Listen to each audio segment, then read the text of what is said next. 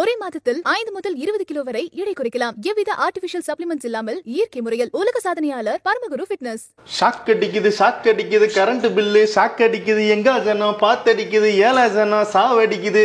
அதே தான் ஷாக்கு மேல ஷாக்கா இருக்கு. முன்னாடி கரண்ட்டை தொட்டா தான் ஷாக் அடிக்கும்பாங்க. இனிமேல் நம்ம கரண்ட் பில்லை பார்க்கறப்பெல்லாம் ஷாக் அடிக்கும். ஆமா ஓகே ஷோக்கில் டீட்டெயிலாக பேசிடலாமா brother Sriram bro welcome to the imperfect show Sibi Chakravarthy நான் உங்கள் வெங்கடேஷ்.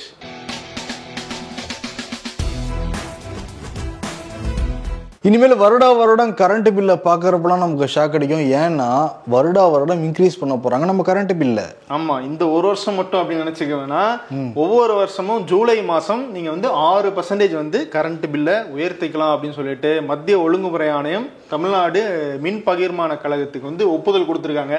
ஒப்புதல் கொடுத்துருக்காங்க. இவங்க என்ன சொல்லுவாங்க? ஜிஎஸ்டி பத்திலாம் குறை சொல்லிக்கிட்டு இருப்பாங்க. ஆனா இனிமேல் வருடா வருடம் இன்க்ரீஸ் பண்ண போறாங்களாங்கிற ஒரு கேள்விதான் மக்கள் மத்தியில இருக்கு. அஹ் வருஷ லாபம் தானே அவங்களுக்கு கிடைச்ச வரைக்கும் லாபம் தானே பார்ப்பாங்க. ஆமா.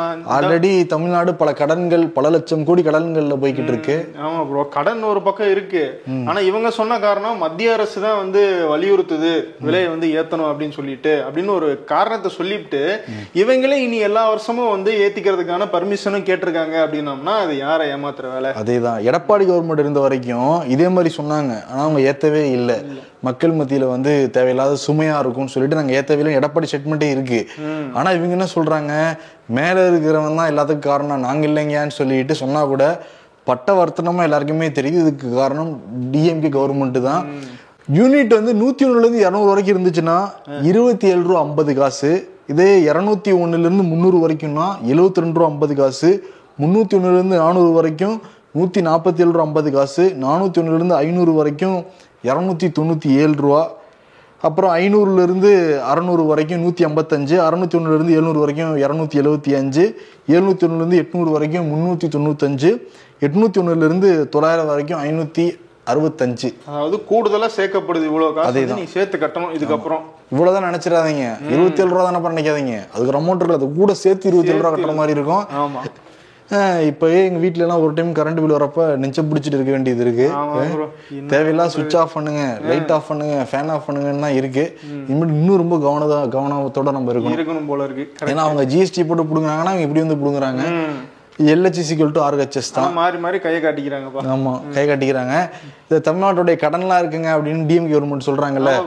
ஆறு லட்சம் கோடி ஏதோ இருக்காம்ல. ஆமா கரெக்டா எவ்வளோனா ஆறு லட்சத்தி ஐம்பத்தி மூணாயிரத்தி முன்னூத்தி நாற்பத்தி எட்டு புள்ளி ஏழு லட்ச ஏழு மூணு கோடி இருக்குறாங்க ஆறு லட்சம் கோடி அப்படி பார்த்தா ரெண்டாயிரத்தி பதினொன்னு மக்கள் தொகை கணக்கீட்டின்படி பாக்குறப்ப ஒவ்வொரு தமிழன் மீதும் தொண்ணூறாயிரத்தி ஐநூத்தி ஐம்பத்தெட்டு ரூபாய் வந்து கடன் இருக்கு பிரதர் தொண்ணூறாயிரம் எம்எல்ஏயா என் மேலேயும் உங்க மேலேயும் தான். நீங்க வந்து யார்கிட்டயும் கடன் வாங்காத ஒரு பிள்ளை. ஆனா உங்க பேரை சொல்லி தமிழக அரசு வந்து கடன் வாங்கியிருக்கு. இன்னும் ஒரு அநியாயம்? அது திமுக மட்டும் கிடையாது. அதிமுக எல்லாருமே தான் பொறுப்பு இருப்பாங்க ஆறு லட்சம் கோடி அல்லவா? அதனால என் மேல கடன் இருக்கிறத நான் விரும்பலன்னு சொல்லிட்டு சின்ன ராஜா செல்லத்துறைங்கிறவரு சவுதி அரேபியா வேலை பார்த்துக்கிட்டு இருக்காரு அவரு. சரி.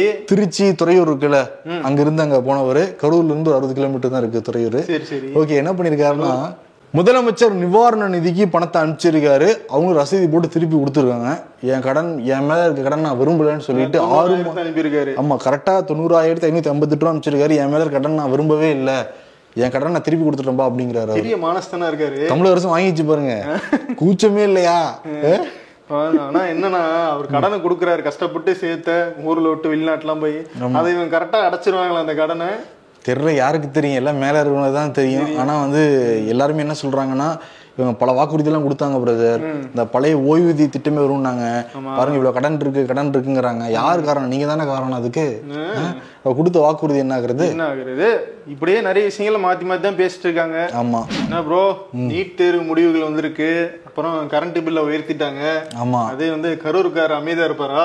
கரூர்கார் யாரு? யார சொல்றீங்க? நான் வந்து அண்ணாமலையை சொன்னேன். அண்ணாமலை சொல்றீங்களா? கரூர்கார் லிஸ்ட்ல அவரையும் நீங்க சேர்க்குறீங்களா? அஃப்கோர்ஸ் ஓகே என்னன்னா இன்னைக்கு வந்து திருப்பி பிரஸ் மீட்லாம் கொடுத்துருக்காரு. அதுக்கு முன்னாடி என்னன்னா கட்சிக்குள்ள சலசலப்பு இன்னும் ஓயவே இல்லை.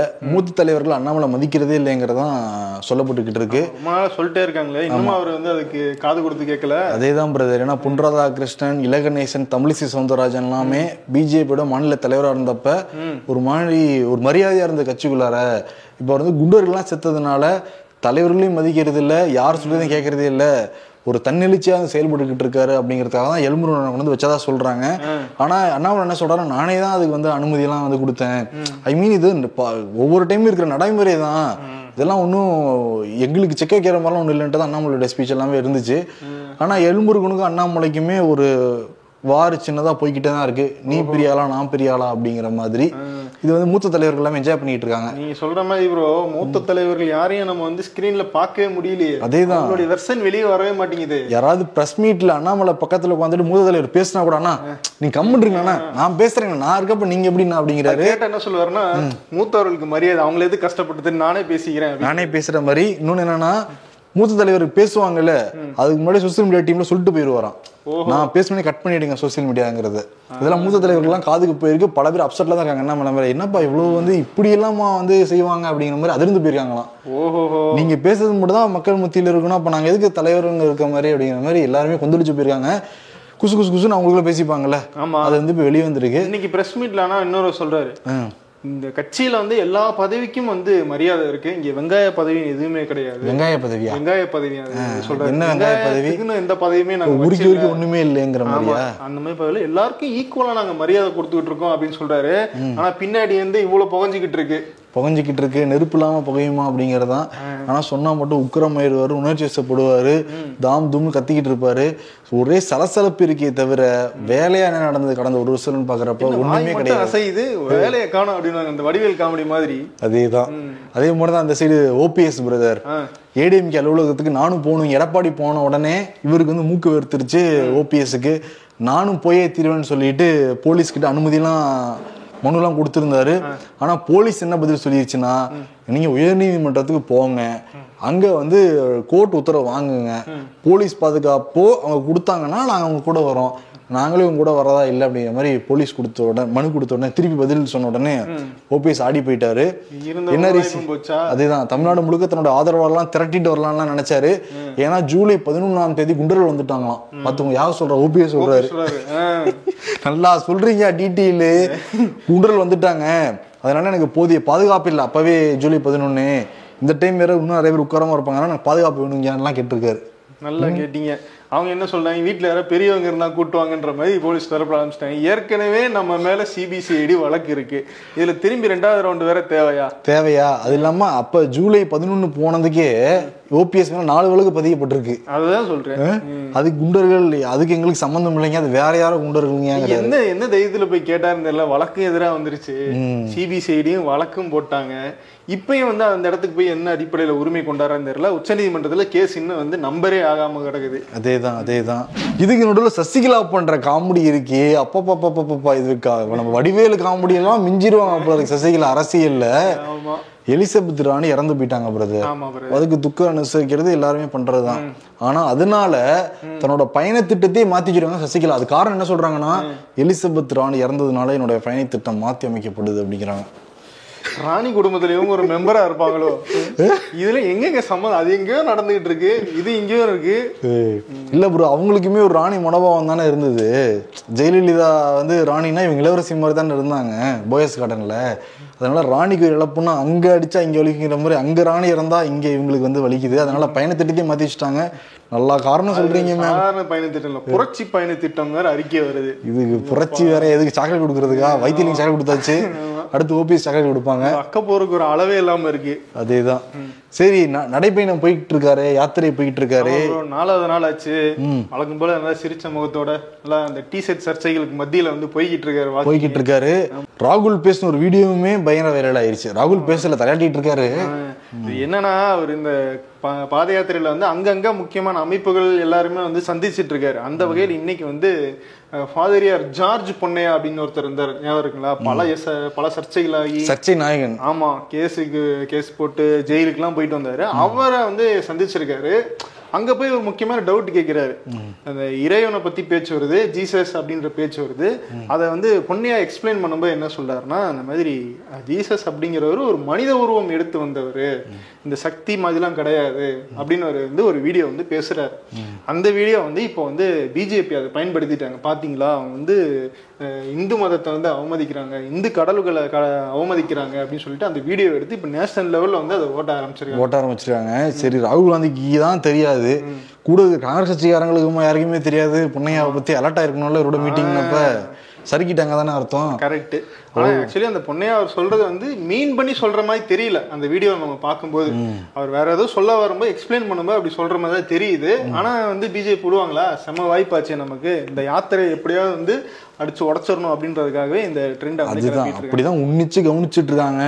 பிஜேபி வந்து இந்த யாத்திரையை லென்ஸ் வச்சு பார்த்துக்கிட்டு இருக்கு. எங்கடா நமக்கு வந்து வாய்ப்பு கிடைக்கும்ட்டு இவங்களே வாய்ப்பு அள்ளி அள்ளி கொடுத்துக்கிட்டு இருக்காங்களே. அவர் ராகுல் காந்தி ரொம்ப கேஷுவலா தான் ப்ரோ இருக்காரு. நான் வந்து இதில் லீட் எல்லாம் பண்ணல. நான் இது பங்கேற்று ஜஸ்ட் இந்தியாவை எக்ஸ்பீரியன்ஸ் பண்ண வந்திருக்கேன் அப்படின்ற மாதிரி ரொம்ப கேஷுவலா பேசிட்டு இருக்காரு. ஆமா ஆனா டெய்லி இருபது கிலோமீட்டர் நடந்து தான் வந்து போய்கிட்டு இருக்காரு.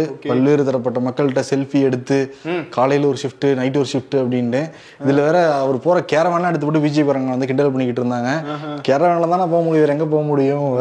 அது ட்ரெஸ் வேற நேற்று நாற்பத்தொரு ரூபா ட்ரெஸ் இல்ல. அதுக்கு வந்து காங்கிரஸ் கட்சிக்காரங்க கேக்குறாங்க. சரி நம்மளும் மோடிஜி போட்டிருக்க ட்ரெஸ்ஸோட விலையை பத்தி பேசுவோமா? வரீங்களா? சோடி விடுவாகுமா யாரோட விலை பத்து அதிகம் லட்சத்துக்கு மோடின்னு அச்சடிச்சு ஒண்ணு போட்டு போனாரு. அதேதான். லட்சத்துக்கு வாட்ச் கட்டியிருந்தாருலாம் வந்துச்சு. இது அவருடைய சொந்த காசு ராகுல் காந்தியோடது. மோடியோட சொந்த காசா அது? பத்து லட்ச ரூபாய்க்கு போட்டது. அப்படிலாம் திருப்பி கேட்கிறாங்க அவரே ஒரு ஏழை தாயின் மகனா இருக்காரு. அவர்கிட்ட எது பத்து லட்சம்? பத்து லட்சம் கிடையாதுங்க. யாரோ கொடுத்துருக்காங்க.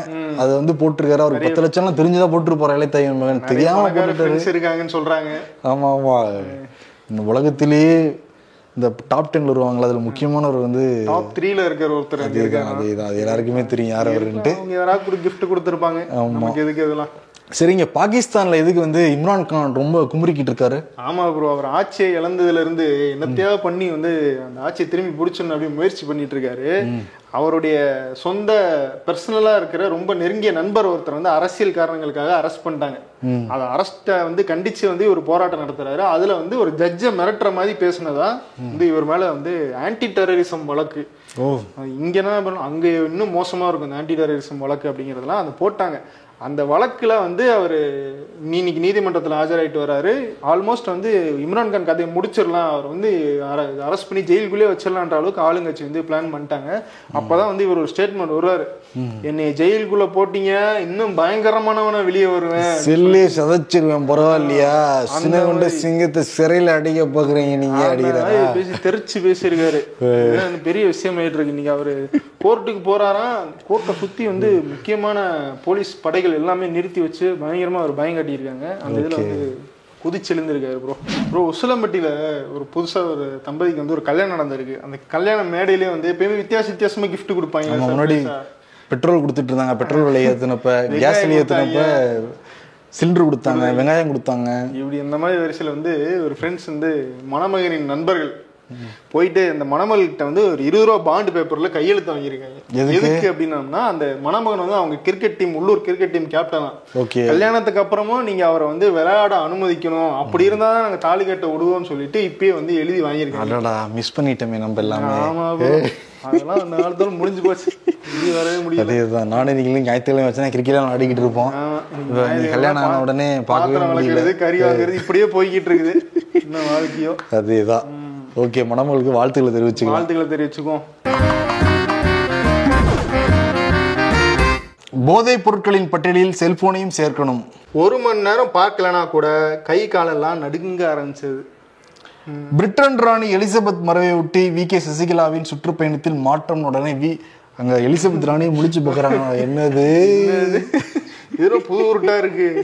அதிமுக அலுவலகம் முன் கீழே விழுந்து கும்பிட்ட இபிஎஸ் சார் ஆபீஸ் வாசல் நிக்கிறது உங்களோட சொந்தக்காரு. அதோட டயரை பார்த்து ஏன் உணர்ச்சி பசப்படுறீங்க?